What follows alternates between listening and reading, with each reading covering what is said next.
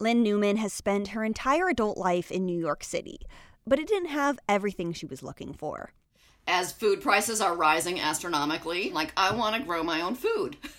I wanted a garden and I wanted my dog to have a little more space. So when the pandemic shut down the city, she decided to temporarily relocate to Michigan. Thought I'd try my hand at growing some things, so I stuck some tomato seeds and some pepper seeds and some arugula seeds in the ground. Lynn is the artistic director of Artichoke Dance Company, which is based in Brooklyn. But even though she left the city behind, she didn't abandon her dancers. And the dancers, all their gigs, other gigs had dried up. They rely on lots of things to make money teaching, yoga, personal training. And they were all trying to find a way to, to pivot that. But knowing that they were struggling, I decided to not take a salary that year. By not taking a salary, she was able to double the amount she paid her dancers that year. Luckily, I have put away as much money as I can, even though it's in little itty bitty increments every year. So I had a little bit of cushion. Um, but there was a point where I realized that this can't be forever. Like, this is not a way that I can sustain myself. So that helped me to make my decision to move out of the city because it's just cheaper. So, partly for financial reasons and partially because she really loved living in rural Michigan, Lynn sold her New York apartment. I finally moved out of the city and have a garden, and it's actually going quite well. The tomatoes are making it. Lynn's move to Michigan allowed her to stay in the green financially and cultivate her green thumb. But she's the artistic director of her own company. Not everyone has that privilege. It made me think about the pay inequity within the arts field in general and how the performers are often like last on the list right? Um, if the performers weren't there, there would be no show, nor would the agents, nor would the theaters, nor would anybody else have a job. So um, I, I, think we really need to move forward with addressing this imbalance. We have been, as a field, addressing the imbalances of racial equity and disability, but we rarely talk about the financial inequity that exists in our field. You're listening to Arts, Work, Life, a podcast from the Association of Performing Arts Professionals. I'm Claire Caulfield. So, there's a lot of talk in the performing arts industry about passion and how you have to make all these sacrifices for your art and sacrifices because you just love art. But at the end of the day, this is a job, and what you and everyone else in the industry is getting paid, that's really important. So today's episode Money, Money, Money Hustle or Bust.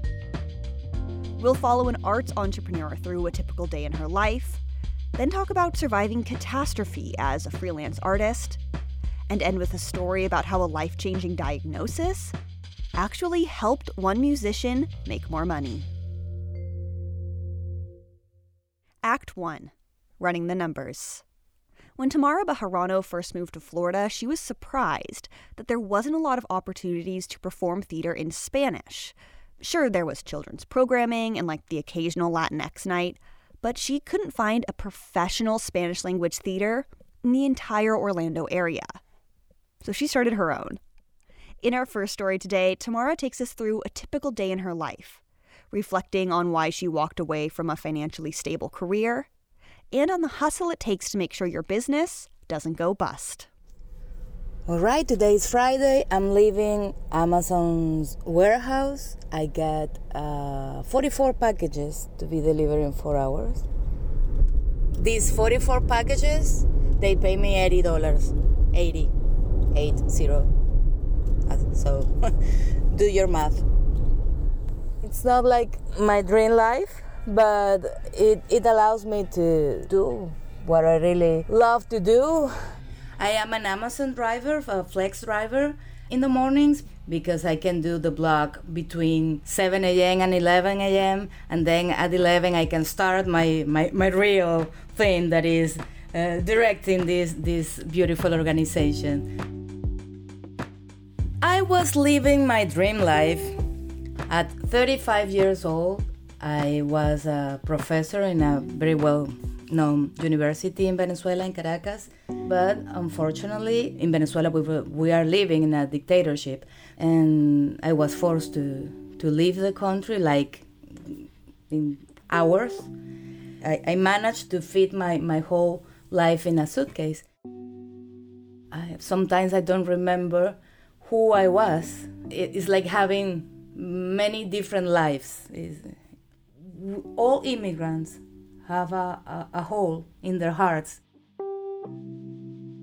It's, it's a part of, of your life that was taken. Even when you came to this place because you wanted, it, it is always like something missing that could be transformed into creation, into positive action. And I believe that's, that's very important and, and empowering. So being here uh, in in Orlando and in Central Florida in general, starting from scratch and thinking, oh my God, what I'm going to do with my life now. I said, well, why not to do what you always wanted to do? Let's dedicate to change the world through art. So I decided to, to open a space to do more for the Latino community, and that's what, what I did in, in 2019 sometimes when I look to, to what, what we have done so far, I, I cannot believe it. Like two weeks ago, we were in the middle of the Fringe. Fringe is a huge festival, theater festival, but it's 99.9% in English.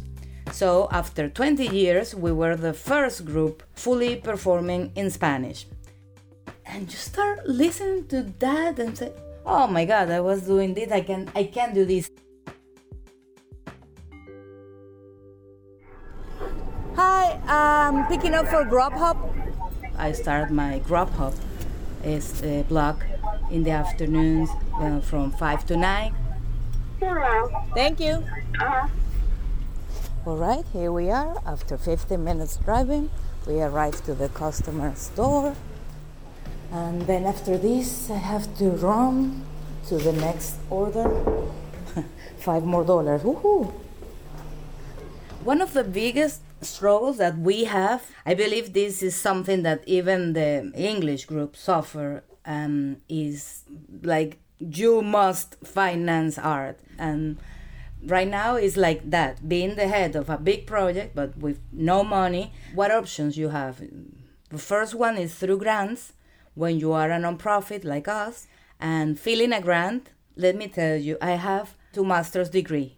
And filling a grant is like it's horrible. It's horrible. It's uh, I, I cannot express it enough. It's like basically melting your brain to get two thousand dollars. Is is this for real? Two thousand dollars? Are you kidding me? I don't want to know how it's going to be when we we're asking for one million dollars because they will need my, my, my kidneys. I don't know.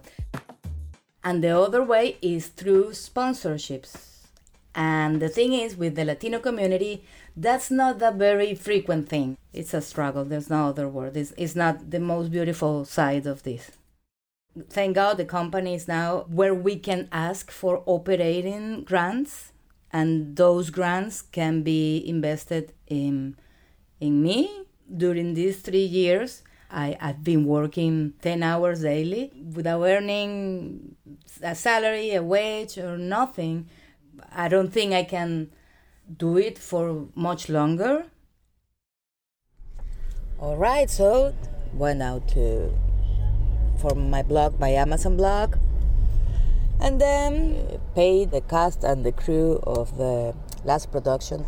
Uh, what else? What else? What else? I uh, ah, I updated the website, and here I am driving towards my first order, six dollars 15 minutes driving, 97 degrees. so, well, but I'm having fun. It's a beautiful day. The sky is blue. Um, who knows? Who knows? Who knows? Maybe we can conquer the world today.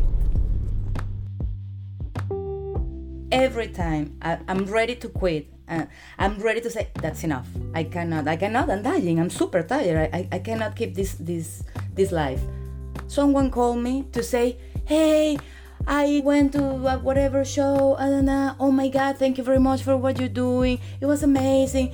The feeling, the the, the pride you you feel, this is I don't know how you say palpable. you can touch it. Thamara Bejarano is the executive director of Open Scene, a Spanish language theater company outside Orlando, Florida.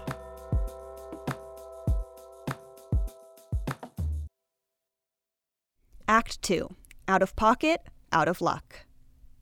Taylor Gordon has been a professional dancer in New York City for over a decade, and she's taken thousands and thousands of ballet classes in her lifetime.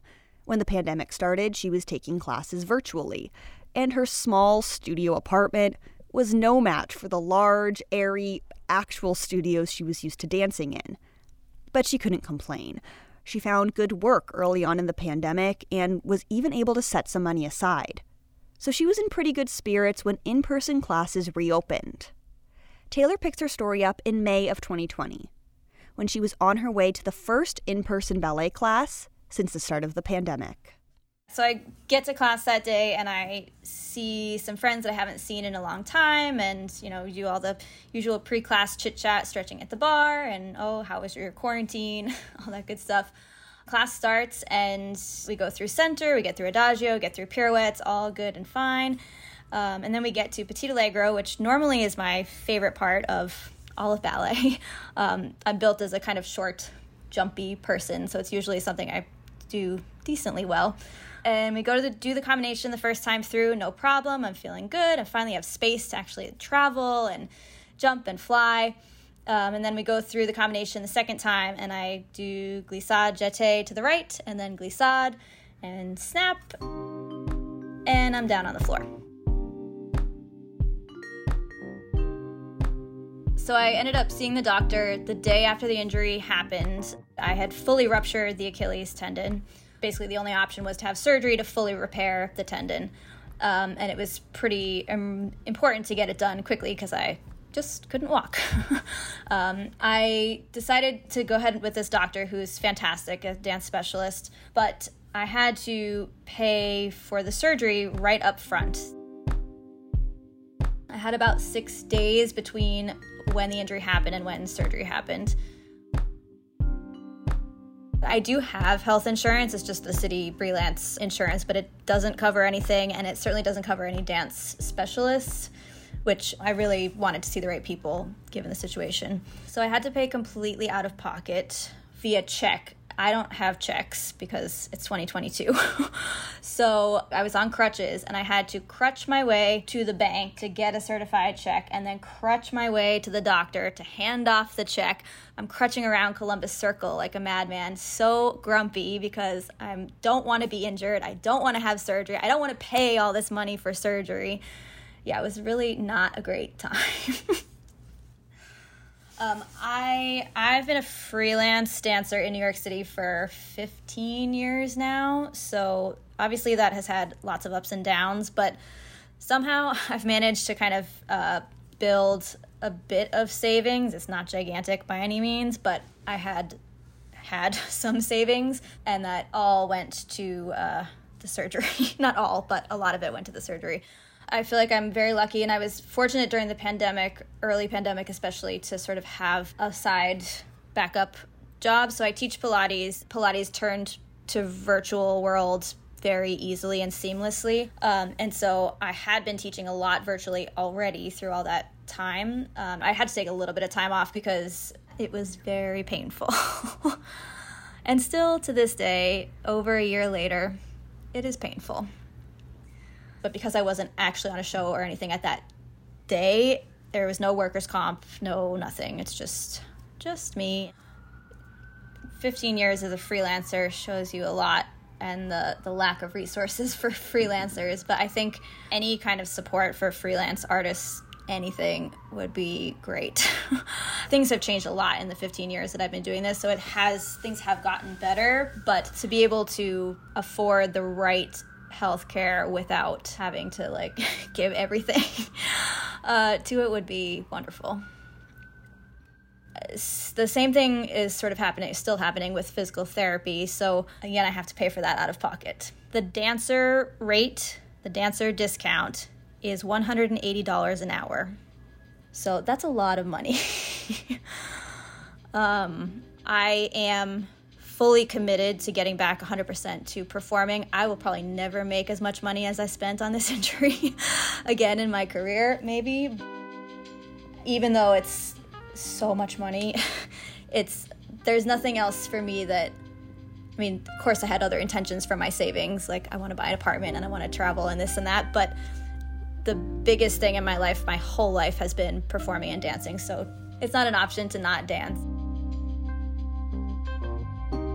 Even, I mean, knock on wood, but even if I could never walk again, I would still find a way to dance. Like literally, I have a video somewhere, but like five days after surgery, I choreographed a dance on my chair here in my bedroom because I couldn't sit still in a cast.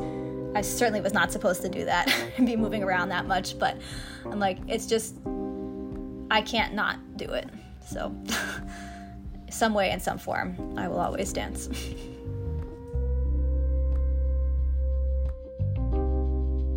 Taylor Gordon is a professional dancer and freelance artist based in New York City.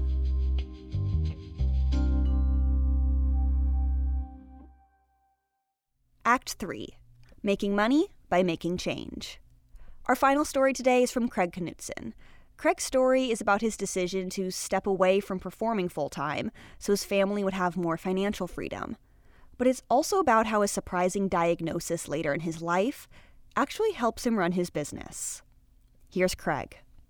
I had about five different resumes when I was a performer. I had my opera resume, I had my voiceover resume, I had more of a theater resume. So I went to this one audition and decided, you know, I'm going to put everything on on one resume.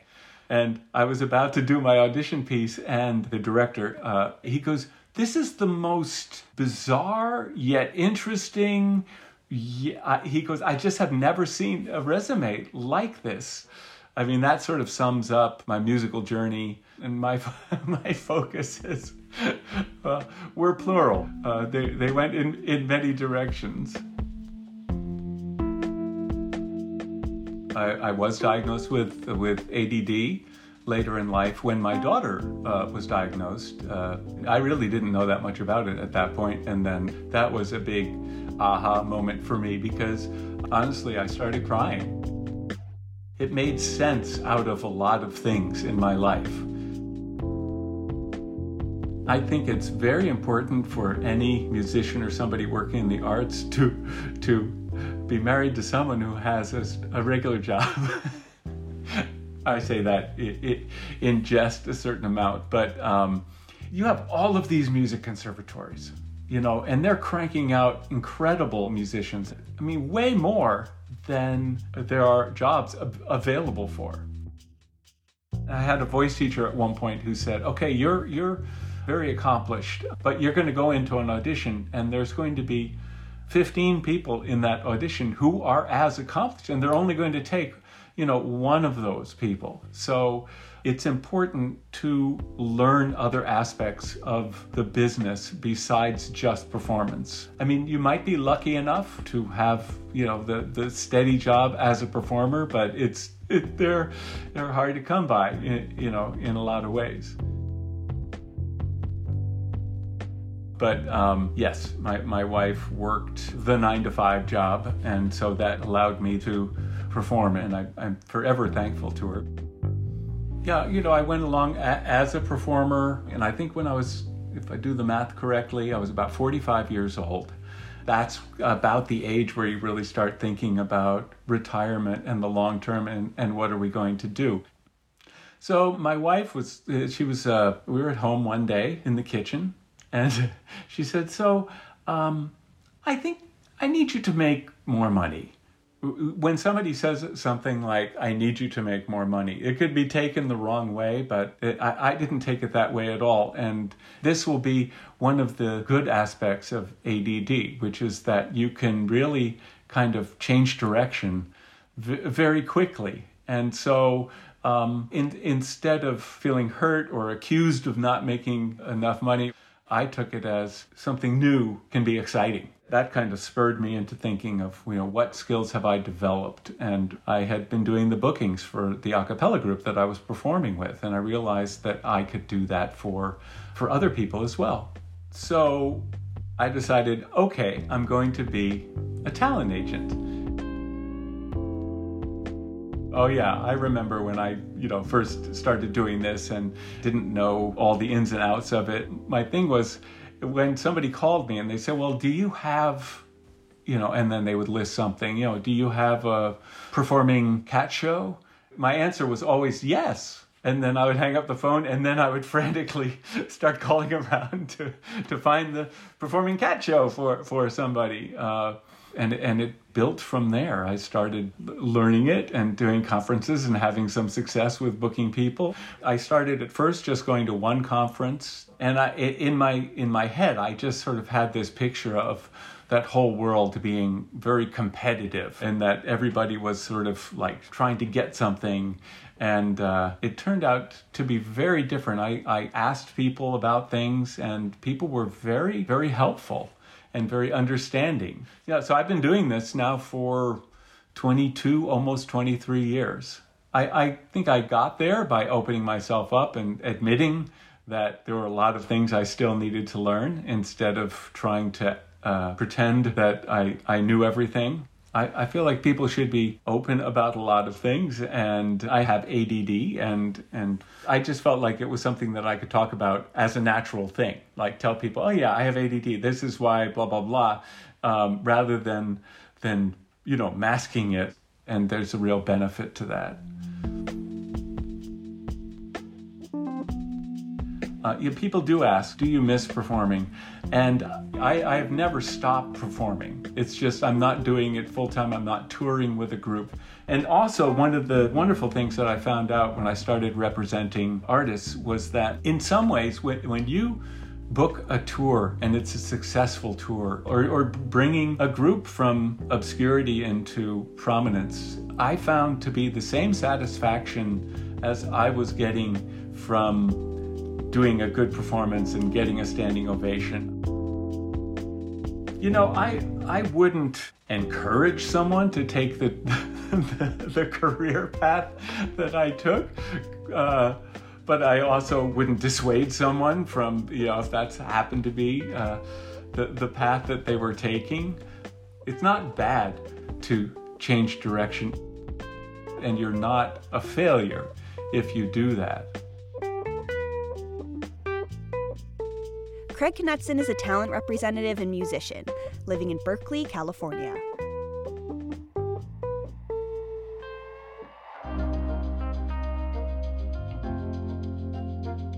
Thank you so much for listening. Arts, Work, Life is a production from APAP, the Association of Performing Arts Professionals. APAP is the national service organization for the performing arts presenting, booking, and touring industry. You can join APAP at apap365.org. I'm Claire Caulfield, your host and producer. Jenny Thomas is our executive producer, and music today is from Blue Dot Sessions. This podcast would not be possible without the generous support of the Wallace Foundation, so thank you. Other thank yous to Sherry Larson, the APAP staff and board of directors, our storytellers today, and the hundreds of thousands of arts workers around the world. Your stories matter, and arts workers are essential. Speaking of stories, if you work in the performing arts and want to submit your own story to this podcast, visit apap365.org slash podcast. And if you enjoyed this episode, please leave us a review. It helps others find the show. Arts, work, life. That's real. and next time, on arts, work, life.